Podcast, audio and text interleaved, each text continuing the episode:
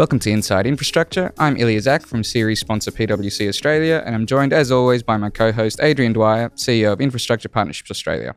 Later on, we'll play our interview with Graham Bradley, but first, Adrian, how are you doing? I'm well, Ilya. I've just wrapped up a, a, couple of state budgets here in New South Wales and Queensland. Uh, we send out a lot of analysis to our members on and on social media, uh, so that takes up a lot of time. Uh, yeah, I know. I received the analysis, and having read them, there were uh, two pretty different looking budgets handed down by by New South Wales and Queensland. What what were the key differences? Uh, so oh, I think there were some similarities and some differences in in Queensland. Um, government was able to preserve the level of infrastructure spend uh, despite some significant write downs in revenue. Um, but the approach that's been taken in, in Queensland is looking at um, increasing taxes in some areas and um, incurring further debt. Um, and that they've sort of continued to paint themselves into a corner in Queensland with um, a, a, rejection of asset sales as a way of recapitalising the balance sheet. So the only options are uh, more taxes or or more debt uh, if um, if cutting services isn't an option. Does that uh, has that been the case in New South Wales, or does it look a little different? So in New South Wales, similar challenges in that there's the write down in revenue. Um, the the budget had a substantial increase again in um, capital expenditure uh, well over $90 billion of capital expenditure in the next four years on the, the New South Wales whole of government um, sector capital spend. Uh, the write down in revenue, GST, particularly stamp duty, uh, as the property markets come off. But the, the difference in New South Wales has been the reform of the balance sheet, the selling of assets, and therefore providing the capacity to to go into a, reasonable level of debt. Uh, and what were the striking difference between the two budgets was particularly in New South Wales, there was talk of further reform, talk around uh, other areas that um, where reform can be incentivised by the Commonwealth government, um, and also um, a lot of talk in the media around potential asset sales that could also go alongside the previous ones to help fund the next round of infrastructure investment. It, uh, it certainly it certainly looked different in the media, um, the way it was presented, and in your summaries as well. I guess um, it'll be interesting to see, I guess, how the the public responds to those uh, to those two budgets and to to those challenges. Yeah, absolutely. So there's the, there's the the common challenges around the write down in revenue um, from stamp duty and, and, GST, but two quite different responses to how um, you, you deal with those challenges. Um, and as you say, that the public will um, in um, New South Wales, in Victoria, and Queensland will respond in different ways to to the ways their their governments have sought to tackle those challenges. Be interesting to to keep to see how that pans out. Um, turning to the main part of today's episode, we had as our special guest another eminent Australian infrastructure personality, Graham Bradley, who we spoke to a couple of months ago it's it's pretty hard to do justice to his CV in a quick summary because much like our first guest, Kerry Schott, Graham is the chair of just about everything, and before that was the CEO of everything else. Um, he's got a remarkable breadth of experience and insight, and because of that, we've actually split the episode in two. The uh, the first episode will deal primarily with Graham's chairmanship of Energy Australia, and the second with his role as chair of Infrastructure New South Wales. He offers a very unique insight into the infrastructure sector, and so here he is, Graham Bradley. So, Graham Bradley, thank you for coming on Inside Infrastructure. Um, your, your bio describes you as a professional company director. Um, it seems very apt when you look at your your CV. Could you maybe sort of tell us who you are and what you do? Well, uh, I am a professional company director and uh, with specialty in chairmanship. Um, so I have the privilege of chairing quite a large range of companies, uh, both uh, in the public company sphere, private company, and uh, of course, as you know, government. Uh, including my role at, as chair of Infrastructure New South Wales, and I'm now in my sixth year in that role. And so, some of the other roles that you you chair, um, I know the list, but maybe you could. Yep. Well, well, we uh, think we know the list. We it's a long list. it's look, it's uh, I, I, have had uh, this is my fourth career, by the way, uh, being a company director. I've had three careers beforehand. I like to think uh, this is about this is the most enjoyable part of, of my career as I look back. But um, I currently uh, chair HSBC Bank Australia, which is the largest non-Australian owned bank in Australia uh, these days. Um, and uh, I'm also on the board of that bank in Hong Kong, which runs the whole of Asia. So I have a wonderful window into what's happening in the, the region, uh, which is a great privilege. Um, I chair uh, Energy Australia, uh, which is our third largest uh, electricity producer and, and retailer, uh, as well as gas uh, retailer. Uh, and that's a fascinating industry at the moment and a critical part of the, glo- the nation's infrastructure, which is under some stress. Um, so I've been involved chairing uh, companies in both banking and electricity, which has been made uh, a very interesting time in the last uh, 24 months, uh, given the stresses on those sectors. I've also uh, chaired GrainCorp, um, our largest listed agribusiness company for the last two years. Uh, that's infrastructure heavy, an important part of our export chain. Um, and Infrastructure New South Wales are my major my major boards at the moment. But in the past, I've had the uh, privilege of chairing Stockland uh, for uh, a dozen years, uh, one of our largest residential and property development companies. Um, and I've been on the board of companies like QIC. Um, I'm on the subsidiary board of Virgin Australia, so I'm very involved with the uh, the uh, airline industry. Um, and and of course, I've got a few non-profit roles, including a directorship of Tennis Australia. Yeah. Okay. Um. So just to there's quite a blend there. So mm. there's listed, there's government, there's private, private. So yes. China Light and Power own Energy yes, Australia. That, that's a wholly owned subsidiary of a, a, listed Hong Kong company, China Light and Power. So mm. what what's the uniting theme across all of these? The uniting theme is diversi- the diversity, and uh, if I can uh, put it that way. Um, one of my earlier careers was as a management consultant at McKinsey and Company, mm. and I spent 13 years there and uh, became a partner uh, for six of those years.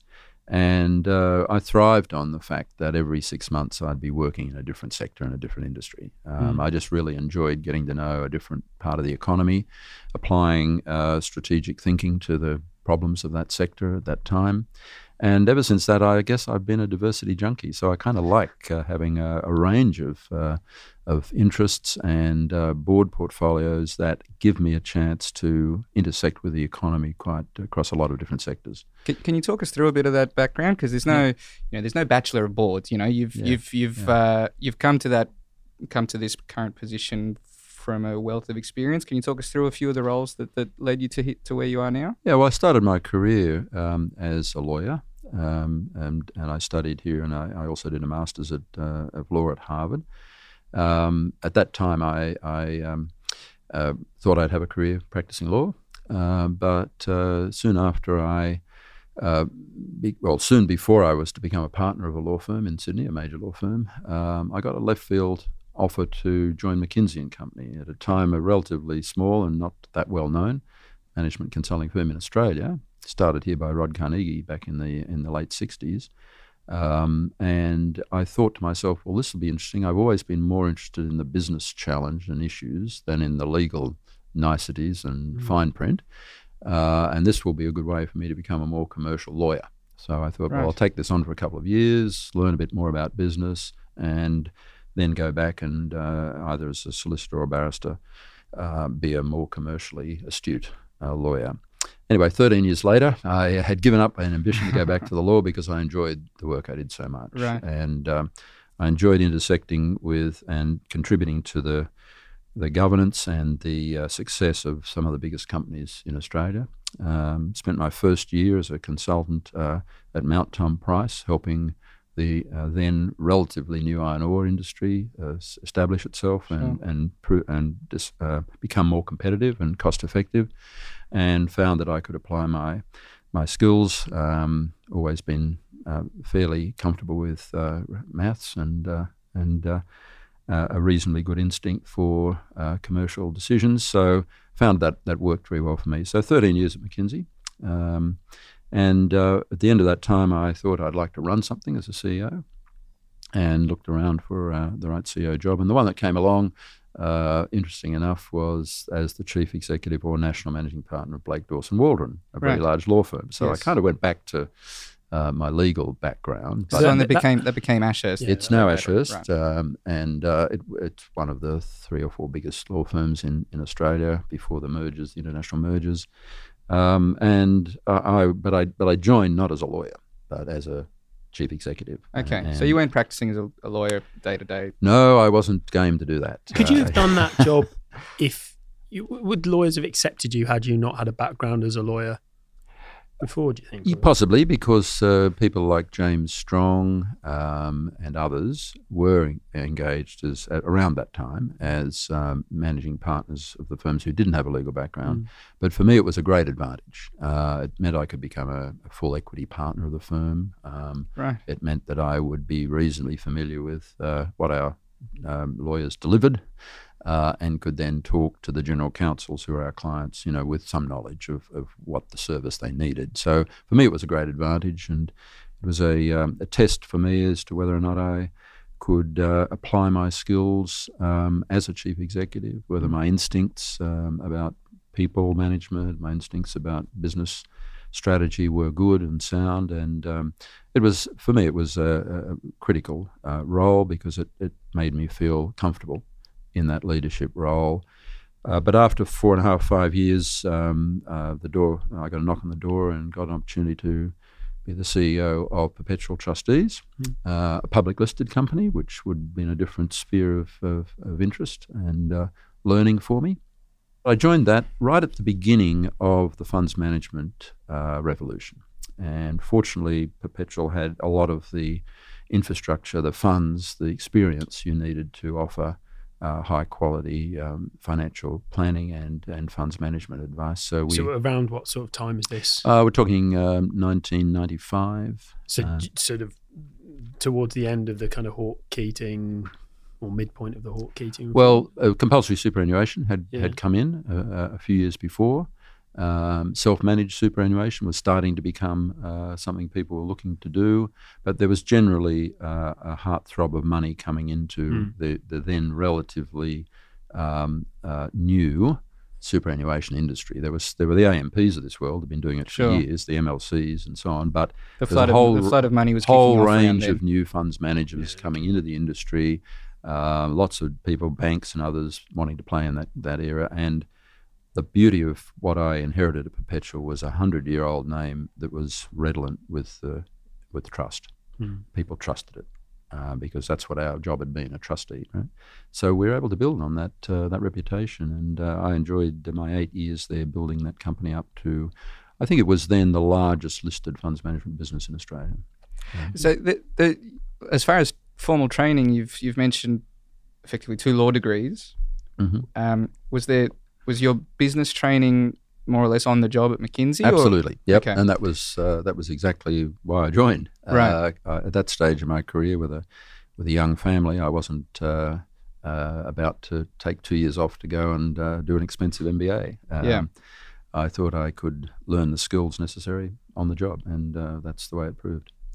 I, I mean, traditionally, places like McKinsey will it's it's a prerequisite, but if they've already taken you, it is then, now. Uh, it is now, you... but it wasn't in my day. And, okay. and uh, you know, when I joined that firm in 1978, there were very few Australians who had MBAs. There were no MBA programs in Australia. Right. Uh, you had to go to Harvard or Wharton or Stanford to get one, and there were relatively few people could afford to do that. Yeah. Um, so there were probably uh, as few as six or seven Australians a year graduating from MBA programs um, in the US right. uh, and a few from the UK. Uh, or similar degrees. So it was a small pool, as a result of which um, McKinsey were recruiting people from different backgrounds. And um, I just happened to get exposed to the firm doing some quasi uh, commercial work for one of their clients. Okay. And uh, one thing led to another. Hmm. Sounds like it was a very successful training program. well, uh, for me it was. And uh, so my career has developed, I think, building on each stage of my career, building on that experience to give me the background, I, I hope the skills, certainly the, the, the confidence to take on the next roles. And similarly at, at Perpetual, uh, I was CEO of a public company. My first experience as a director of a public company, I had some very good mentors there in the board who were engaged around the issue of corporate governance, mm-hmm. uh, what it meant to be a well governed public company uh, at a time when we didn't even use the term corporate governance. Right. It wasn't in common parlance. I'm talking about the, I'm talking about the, um, again, the mid 1990s here. Um, and uh, so I started to engage around that issue. I made some speeches uh, around, you know, what should an audit committee do? How did a public company manage risk? What were the, the good practices? And and um, built a, a, reputation for myself in, as someone who understood governance. And uh, I, I, built on that, of course, uh, in my post perpetual career. Uh, and was offered a number of board positions, not because I knew the industry, mm-hmm. but because I was felt I could bring some uh, experience and, and knowledge of, of what good governance looked like. So that's the commonality for as far as your input to the many organisations that you're on the board now. Yes, is the, the yeah. that governance approach. Yeah. how do you how do you um how do you balance them out? There are times, um, not as often as you'd think, uh, when you'll have uh, serious issues going on uh, at the same time simultaneously. But um, are there any conflicts? Not necessarily time conflicts, but um, potentially you've got you know interests in organisations where the, yes. might not be able to make a yes. Look, conflicts decision. occur in business all the time sure. and on boards all the time, and and you need to to manage them. To give you um, an example, uh, when I first joined the board of Stockland, um, opened my very first set of board papers, and the first uh, project that they were to be discussed at the board uh, was a, uh, a, a, a paper about Stockland's bid to build a new campus office um, for uh, Optus. Right. I closed the board papers and rang the chairman and said, "You don't know this, Peter, but I'm about to be appointed as a director of Singtel. Right. I will have a conflict on this issue. I should not get these papers, and I'll do the same thing at Singtel." Okay. Right. So for two years, um, I didn't get the papers uh, associated with that project. Stockland won it did a great job building a wonderful campus out there at Macquarie Park, but I was not part of that decision. So those sort of things happen all the time, and they're just part and parcel of what you manage in uh, in board land. One of the other things that's interesting to me about boards at the moment is this discussion about what the board's responsibility is, and mm-hmm. it's come out of the uh, the Banking Royal Commission. Um, it, it's a I think it's an issue that's much broader than banking now. Um, mm. Is that something that you have a a view on that it needs the boards need to evolve what their role is, or a very strong view on this, uh, and I've been a contributor to the evolution of the ASX corporate governance guidelines since they were first promulgated in 2003. Uh, I was on a panel to review them for practicality uh, before they were ultimately adopted by the ASX, and I've been involved in each iteration. And this issue came up just recently uh, when the new revision of those guidelines sought to intrude issue uh, concepts like a corporate social responsibility, mm. uh, a corporate license to operate uh, into those uh, guidelines, which are quasi-regulatory. Um, and I was uh, opposed to that, and uh, fortunately, those have all been taken out of the, the draft. But I think there's a distinction that people miss here. Um, firstly, every company needs to have uh, a social purpose. If it doesn't have a social purpose, it doesn't have a business, mm. right? If you're, you're providing an economic service of some kind that has that's valued by customers, you, if you don't have that, you don't have a business. Right? Sure. And every company must operate within the rules uh, of, of the, the of the law, the law, obviously, but also the expectations of its customers and mm. the expectations of its communities. I think it's a different thing for a company to adopt its own social purpose and define it for itself versus to have one imposed on it by the community, right? Mm. Which is an inherently slippery concept and can be the plaything of every special interest group. Can you give some examples of what, what you mean by that? Well, um, where that where that has manifested itself as a as a problematic scenario. Well, yes, I, I mean, uh, let me take Energy Australia. Uh, so we uh, provide a vital service in providing reliable and as affordable energy as we can to our customers. And to do that, we run brown coal and black coal power stations, along with wind stations, along with uh, photovoltaic uh, stations, and some hydro. Right? Um, there are people in the community that would uh, lobby us to stop um, um, creating electricity from coal. Uh, uh, but we have uh, an absolute social purpose to provide low cost, reliable power, right? And that can be at odds with some people in the community. Uh, if, if you impose on directors something as amorphous as, well, you've got to uh, have a social license to operate, well, then any person in the community can, uh, can assert what they think is, is mm. your role. ultimately, directors have a responsibility to, in good faith, to apply their skills to uh, make a success for the interests of the long term owners of the company of that business. And that might be not producing with coal, but that's for the, the, the company to decide as as far as if that's a more it's profitable for the company to decide, unless there's a law that says you Exactly. have to do it differently, right? Uh, there's a law now that says you have to have a certain amount of renewable energy. We will, uh, and we do comply with that. Um, and and so those are the that's the framework within which your job as a, as a director is to keep the company successful and viable in the interests of its members. But that does not in- preclude you, uh, and in fact, arguably requires you to um, be a good corporate citizen right. to understand uh, what the community expects, to engage with that, um, to argue your case as to what, why, why you conduct the business in the way you do, certainly answer to your shareholders in that regard. But it is something, the purpose you adopt should be one that you frame for yourself and therefore manage for yourself, not something that's imposed on you other than by legislation, which is the way we run our country, isn't it? So, t- talking of legislation and, and policy and energy, Because um, you've helped us out there with an impeccable segue Have I? into yeah, to, to, to um, emissions policy, reliability, climate policy Uh-huh. uh, in the energy sector is clearly a fraught subject at the moment, um, and in particular the kind of the multiple attempts at um, different ways of pricing carbon and dealing with emissions. Yeah.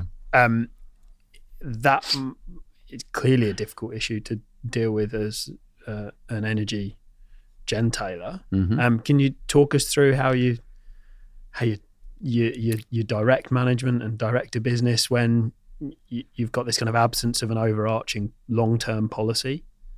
Well, that is very difficult, uh, and the country um, is the poorer for having um, well-meaning but often contradictory policies that uh, on energy uh, and emissions and reliability uh, and so on. And we're getting them from both state and federal. Uh, they're not joined up. Um, so I have been, uh, and Energy Australia has been a strong advocate for a national, a coherent national policy around this, and we were strong supporters of the National Energy Guarantee, which came within a couple of votes of being adopted um, by the government six or nine months ago. And I think it's a shame that we don't have that. Uh, we will get something like it. Do you think that? Do you think that? Um, I mean, Energy Australia is obviously very directly impacted. Do you think that um, the business sector more broadly is sufficiently active in in advocating a position in these kinds of issues? Well, I do, but uh, you know, business in Australia is now uh, the victim of very high cost electricity as a result of discordant and dysfunctional policies. Yeah. Um, and uh, I I guess our job at Energy Australia, as we see it, is to make our contribution to the transition to a lower emissions uh, uh, energy uh, environment and future, but to do so in a responsible way that uh, enables us to keep the price of electricity as low as possible for our consumers, not just uh, residential, but households as well. So we will be we are, we are active in advocating to government the policy we think that would help that transition happen in a responsible and sensible way. So we, we had Kerry Schott on the podcast, and she essentially said, um, the pursuit of the perfect had been the enemy of the good to some Mhm. extent, and that actually now it should be get something in place, something good, preferably, but get something in place, and that will be that's step one to solving something of an investment strike and Mm. a, and, and businesses not knowing where they're targeting. You, you'd agree with that? Get something in place and, And stick with it. with it. Stick with it. Well, I think so, but uh, it, it get something in place means get something sound in place, right? Of course. Uh, uh, we've had so many uh, proposals that individually might look attractive, but collectively don't add up to a coherent policy. In due course, the economics ultimately drive policy. That that's one thing you can be sure of, right? If if governments impose uh, formulas or policies that drive up the costs of uh, inputs like essential inputs like electricity, then there'll be a reaction from customers, there'll be a reaction from consumers, and they'll have to reverse it. Um, so ultimately, the long term economics and even the, the, the shorter term economics will tend to prevail uh, in making governments in a, in a democracy responsive to sensible So policy. Kerry described what's happening in the energy sector as anarchy with roof, rooftop solar and and um, even broadly at scale, so um, sco- solar and wind entering the market. Um, I mean, that's it's No, just I've, I've heard reality to I've heard her use that term, and it's uh, it's not an exaggeration um, uh, for her to, to use that. And she's been at the cutting edge as, as the chair of the uh, electricity. Uh, the um, energy security Energy Board. Security Board, beg my uh, the Energy Security Board, uh, and having advocated so strongly uh, uh, and unsuccessfully the, the National Energy Guarantee, which was a very clever, uh, I think it was a very sensible uh, way to navigate through the, the, the trilemma of reliability, affordability, and lower emissions. Uh, and to give a pathway. So she is dead right in saying um, that you know that we c- we can come up with a formula that will give us some in- investment stability for a number of years, um, but Can- we failed to do so. Can we can we dig into that a little bit? The, Sure. what, what you've just mentioned, the investment stability, because we keep hearing about, and you know, it's it's a very common and sensible complaint that the policy uncertainty means that um, we can't. In, the private sector it, won't be investing, but at the same time, we hear about this flood of of new renewables um, projects. Um, what's what's the missing link there? Is it is it that we're we're investing in the wrong thing? Is it that, uh, or would we be investing in even more renewables capacity if there was investment certainty? What's what's the current policy climate um, resulting in for for stakeholders in the energy market as far as investment? Well, uh, don't be misled by the headlines. Um, I was reading just the other day that the largest uh, solar thermal project in It South Australia just got canned. failed to uh, get financing because it was not a viable proposition at this stage of Yeah. that technology. Uh, so these things get headlines for years and would leave you with the impression that there's Yeah. a flood of renewable projects. But the truth of the matter, any project like that is going to need to have a company like Energy Australia or Origin provide a 15 to 20 year offtake at a price that's reasonably certain to give them the investment return, and that uh, they couldn't get it up based on the economics of that program. We do have hidden subsidies. Uh, rooftop solar is uh, has is supported by significant but uh, hidden subsidies. It used to have direct subsidies. They've been mainly wound down, though not completely. Uh, and the ACCC has recommended removal of the small uh, incentives, the small um, uh, energy uh, certificates. Full disclosure: Adrian's got a solar panel and I don't, so I'm very Yeah. upset at Adrian for because I'm paying Well, for I'm you- paying for his you're, solar you're paying, panels. You're paying. Thank for, you, Ilya. You're paying for, but you're more importantly, on an ongoing basis, you're paying for the share of the distribution Yep. network that he he paying for. consumes. That's right. Uh, but has the benefit of because Yeah. he, I'm sure he's still connected to the grid, he is. right? Uh, when he needs it, but he's not paying for that. That's right. Uh, and, and everyone who has a rooftop solar is being subsidised by everyone who doesn't. And that's a hidden subsidy that is distorting the market. Another distortion in the market, in my view, is uh, the federal government suddenly deciding it wants to be an electricity generator.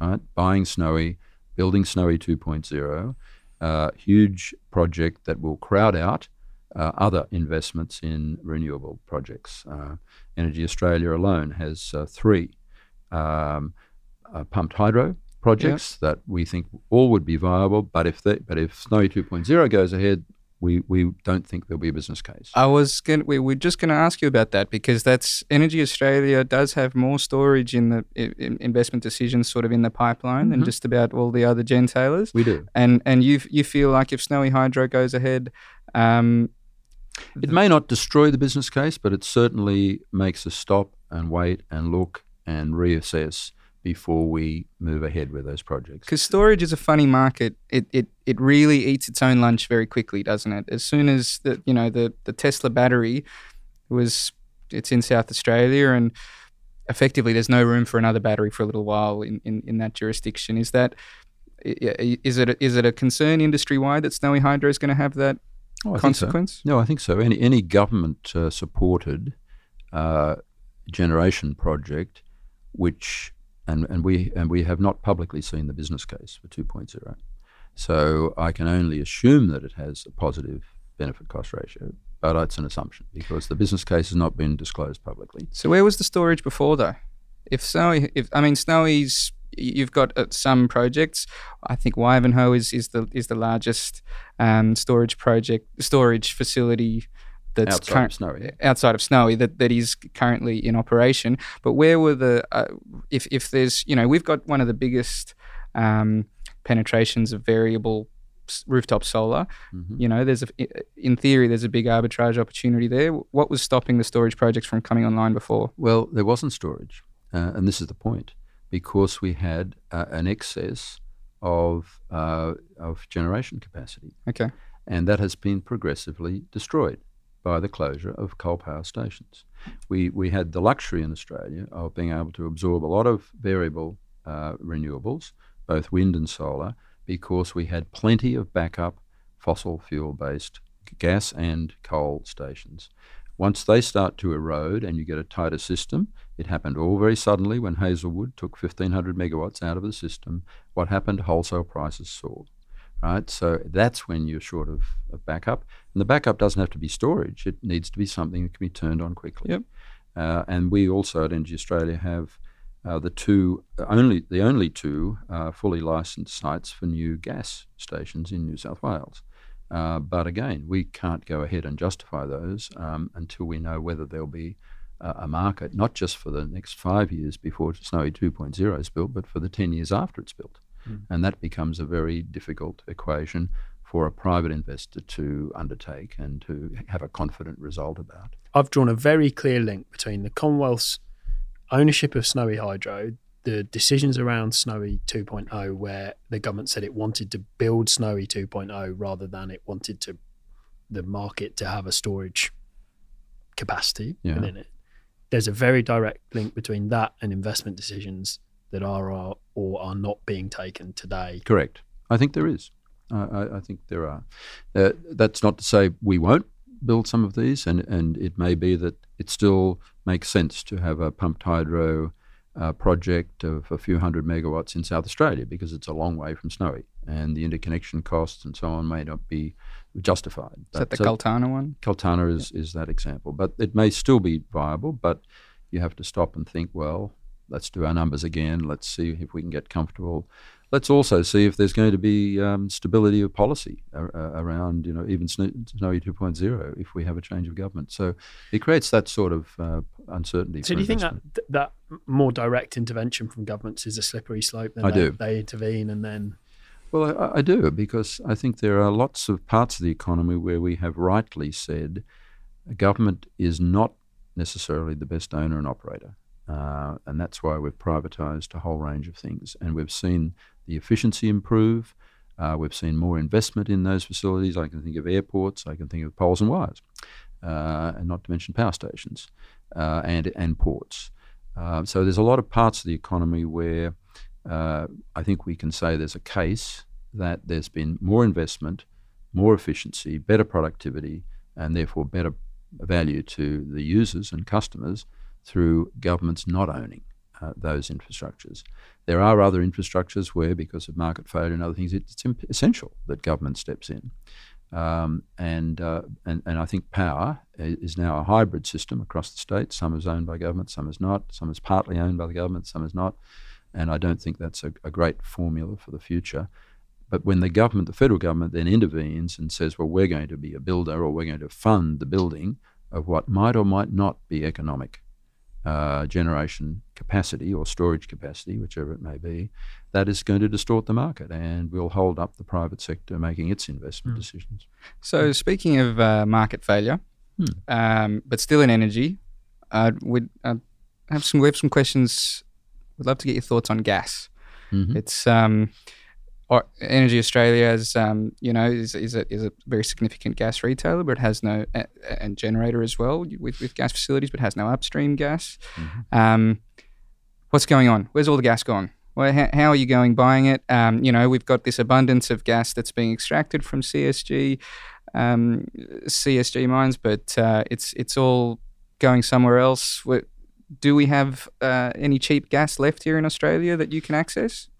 Well, we have made uh, our gas market internationally um, competitive in price by virtue of the export facilities that have been built in Queensland. So, all of the gas in the country now, in the absence of a government intervention, will gravitate towards the export price less the transport cost of getting it there. Now, getting it from Bass Strait up to Gladstone is a, quite a costly business, assuming we had the pipeline. So that's generally not going to happen. But the gas that we would uh, sell in Victoria, that we would take out of Esso BHP in the in the Bass Strait, which is a diminishing resource at the moment, Okay. um, is going to be priced by reference to the export price, even though it's a long way away and can't directly export uh, be exported. Um, so gas is pretty fungible as long as you've got a pipeline network, as we do have.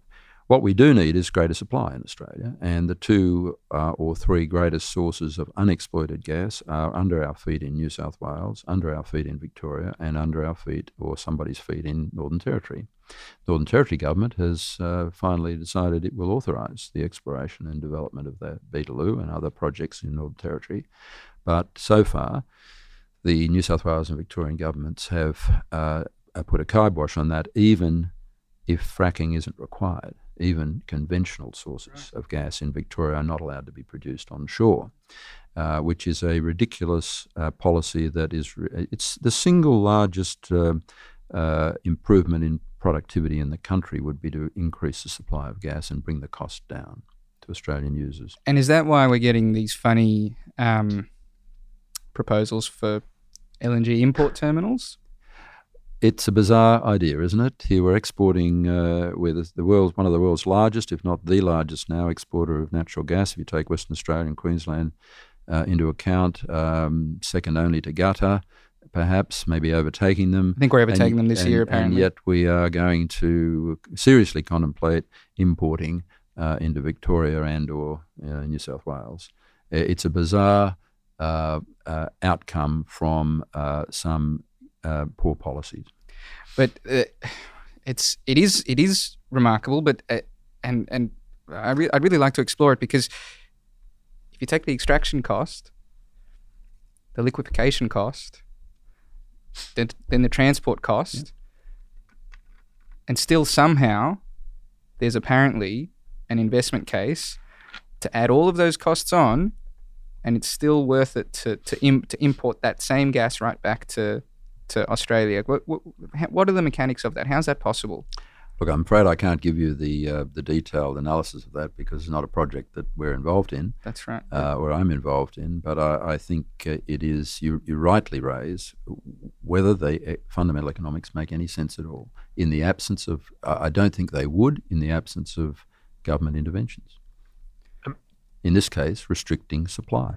So what's the res- s- s- sorry, Adrian, but just I just want to get, get as, as as well as supply. Mhm. Well, that's a state. Those are state issues hmm largely.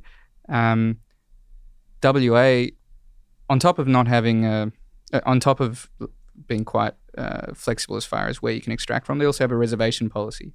Do you have any thoughts on whether there's merit to that in, on the east coast, or or should that, or is that are we better off just opening the floodgates and letting the gas come out rather than thinking about reserving the gas that's that's um, set for export? Well, reservation is one thing, but price is another. Um, and uh, I think you know users in New South Wales and Victoria can get gas if they're prepared to pay an export price. Uh, if we're going to exploit the reserves in New South Wales and Victoria, it needs to be done economically. There needs to be a, a, reasonable rate of return for the people putting up the risk capital to to uh, to drill the wells and in, install infrastructure. Um, and so you need to get a balance between what uh, would be sensible from a reservation point of view and the price at which reserve gas could be sold. Again, a government intervention is possible here. You need to have certainty about that if you're going to make those investments. Uh, and you know, I'm a great believer that ultimately, to the extent possible, government should allow the markets to decide these things.